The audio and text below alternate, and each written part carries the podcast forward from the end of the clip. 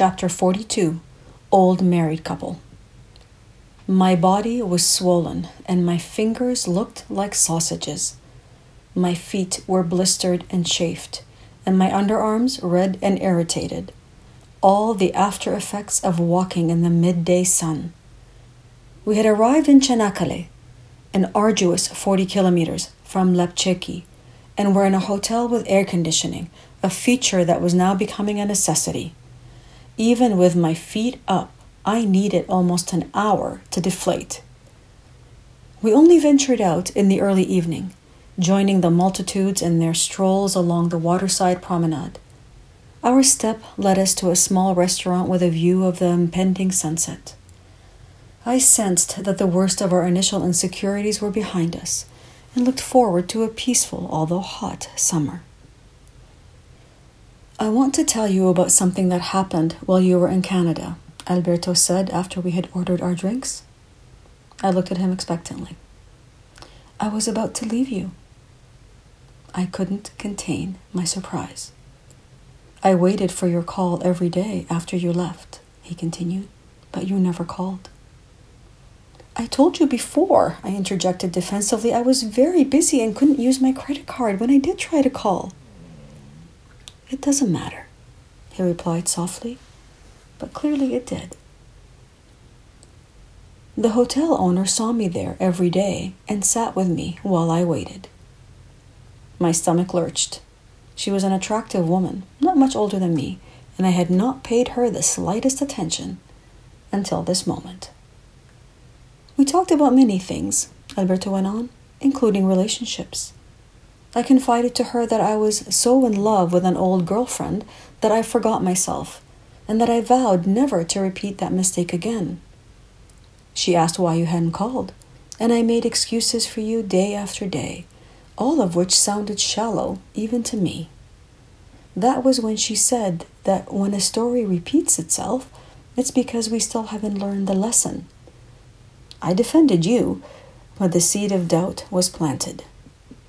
When you didn't call, I began to wonder if her words were true. I wasn't sure if I was breathing. I waited, bracing myself for the worst. I received a strong sign to go without you, he said. The idea of walking alone in a mainly Muslim country where I didn't speak the language and had no money scared me. But then I remembered walking alone to Medjugorje and knew that I could do it. Despite all of that, I still worried about leaving you alone and fought with God and the angels, tormented by what I should do. I told them that I refused to go without at least speaking with you. I was relieved that nothing had happened with this woman, and now wondered if I could have tried harder to reach him.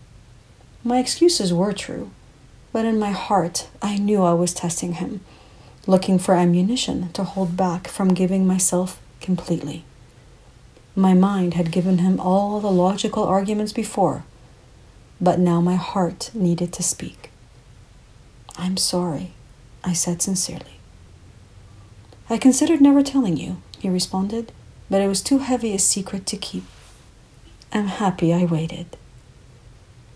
Now it was my time, to be honest. Before I started this walk, I revealed, one of my girlfriends had a vivid dream with me she saw me in a white tunic, leading thousands of people in a peace march to Jerusalem.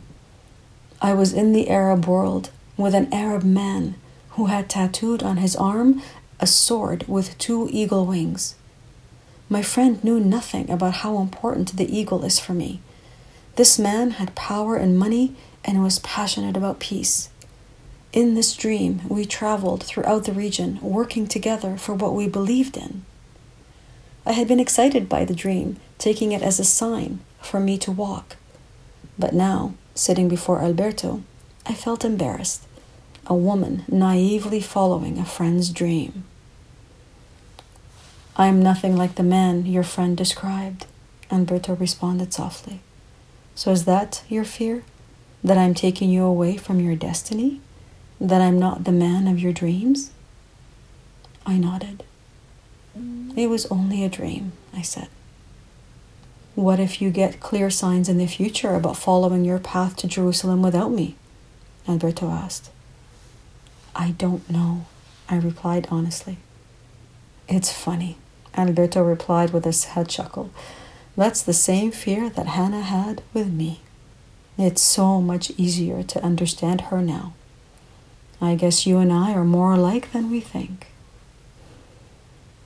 I believe that a future together with each following their dream is possible, Alberto continued, but we must feel free to do it and to know that the other person supports us in our choice. Alberto, I promise you that my greatest desire in this relationship is that you feel free to follow your own path, I said. And that is my greatest desire for you too, he replied, kissing my hand. But you must bet for this relationship too, or it will not survive. We lingered over coffee and then meandered back to our hotel hand in hand. Street vendors now lined the promenade, enticing passers by with their glittery and colorful wares. Alberto disappeared among them and then emerged, grinning. He asked me to close my eyes, and when I did, I felt him slip a necklace around my neck. I opened my eyes and held the small pendant in my hand, the symbol of peace inside a heart. He also wore one. I kissed him and contentedly slid under his arm. That evening, I bet for a relationship with Alberto alongside my walk for peace. The day started to look the same waking up at 4 a.m., walking in the dark, and rushing to arrive before 10 a.m. It made the long days of summer feel even longer. We stayed close to the coastline, seeing that it catered to tourists, which made it easier to find mid range hostels with air conditioning. Aside from an impromptu interview with a journalist at a campsite where we were staying, our interactions with people were limited to negotiating the price of our hostel room and to ordering food. We now battled regular bouts of diarrhea, the consequence of questionable water quality and the battering heat. More than once, too weak to walk, we took a bus to the nearest city. I didn't know how I felt about my walk anymore and only cared about arriving quickly so that I could rest. I was also convinced that our physical recovery was being hampered by persistent arguments between Alberto and I, which took their toll on me emotionally. The comments had started innocently enough, and I even thought them endearing, but they quickly became annoying. There are typically variations of the following themes Moni, Make sure the curtains are tightly closed, Alberto would say. Someone might see us. I think you're overreacting and trying to control everything, I would reply. Moni, you can't go out without a bra, he would say. Have you forgotten where we are? Oh, so now you're telling me what to wear, I would retort. Moni, we can't go into that bar. It's full of men, and they're not used to seeing women there. We've always walked into bars without ever checking to see who was there, I would counter. In barely two months, we had become an old married couple. Worse yet, all the arguments that couples would typically have over the course of their relationship were now compressed into the pressure cooker that was already Turkey. Alberto admitted that these feelings of insecurity and jealousy had taken him by surprise, and that he was fighting a hateful image of himself, one that he likened to a terrible wolf that he didn't know how to control and that he thought he had long ago healed. He asked me to be patient. Watching my once confident companion, my all powerful wizard, suffer stirred deep feelings of compassion for him.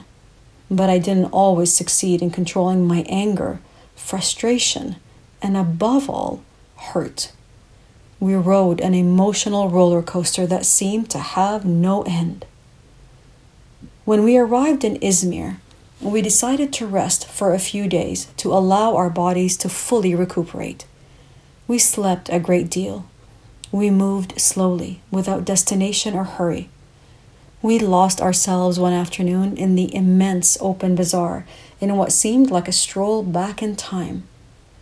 Perhaps it was the exotic smells and dazzling colors that assaulted our senses or the artisans in their frocks and robes working their trade, or the little boys that flitted past us balancing tea trays. or the Arab music that filled every space. Whatever it was, it was cathartic, and we allowed ourselves to be swept away by it. A silversmith working in a small tent motioned for us to stop, eagerly displaying his jewelry. His designs were interesting, and we were drawn to a silver ring with rounded edges and an inlaid crisscross pattern. He had a matching set, and when we tried them on, they fit perfectly. We engraved them with our spiritual names, names that we had chosen, which we felt represented the best within us, and which gave expression to our spirit. Alberto's ring carried my name, while mine carried his. We returned to our room and lit the many candles that we had purchased in the bazaar. In the soft glow of our simple room, we sat cross legged on our bed, facing each other. Alberto reached for the rings in his pocket and placed them side by side on the bed between us. He picked up my ring and reached for my left hand. This is a symbol of my infinite love for you, he whispered. It has no beginning and no end. He slipped it onto my finger and kissed it. I reached for his ring and held it over the finger of his left hand. This is a symbol of my infinite love for you, I whispered.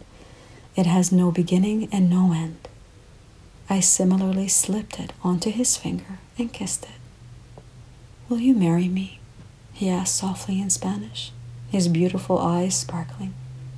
Si, I replied lovingly throwing my arms around him. We lay together for a long while, admiring our rings. They shone in the candlelight and seemed even more brilliant against our tanned skins. Alberto stroked my hand, tracing the silver edges with his finger. One day, I'd like to buy you a better ring, he promised. I love our rings, I answered. They're more precious to me than gold or any other metal. To this day, they remain our wedding bands.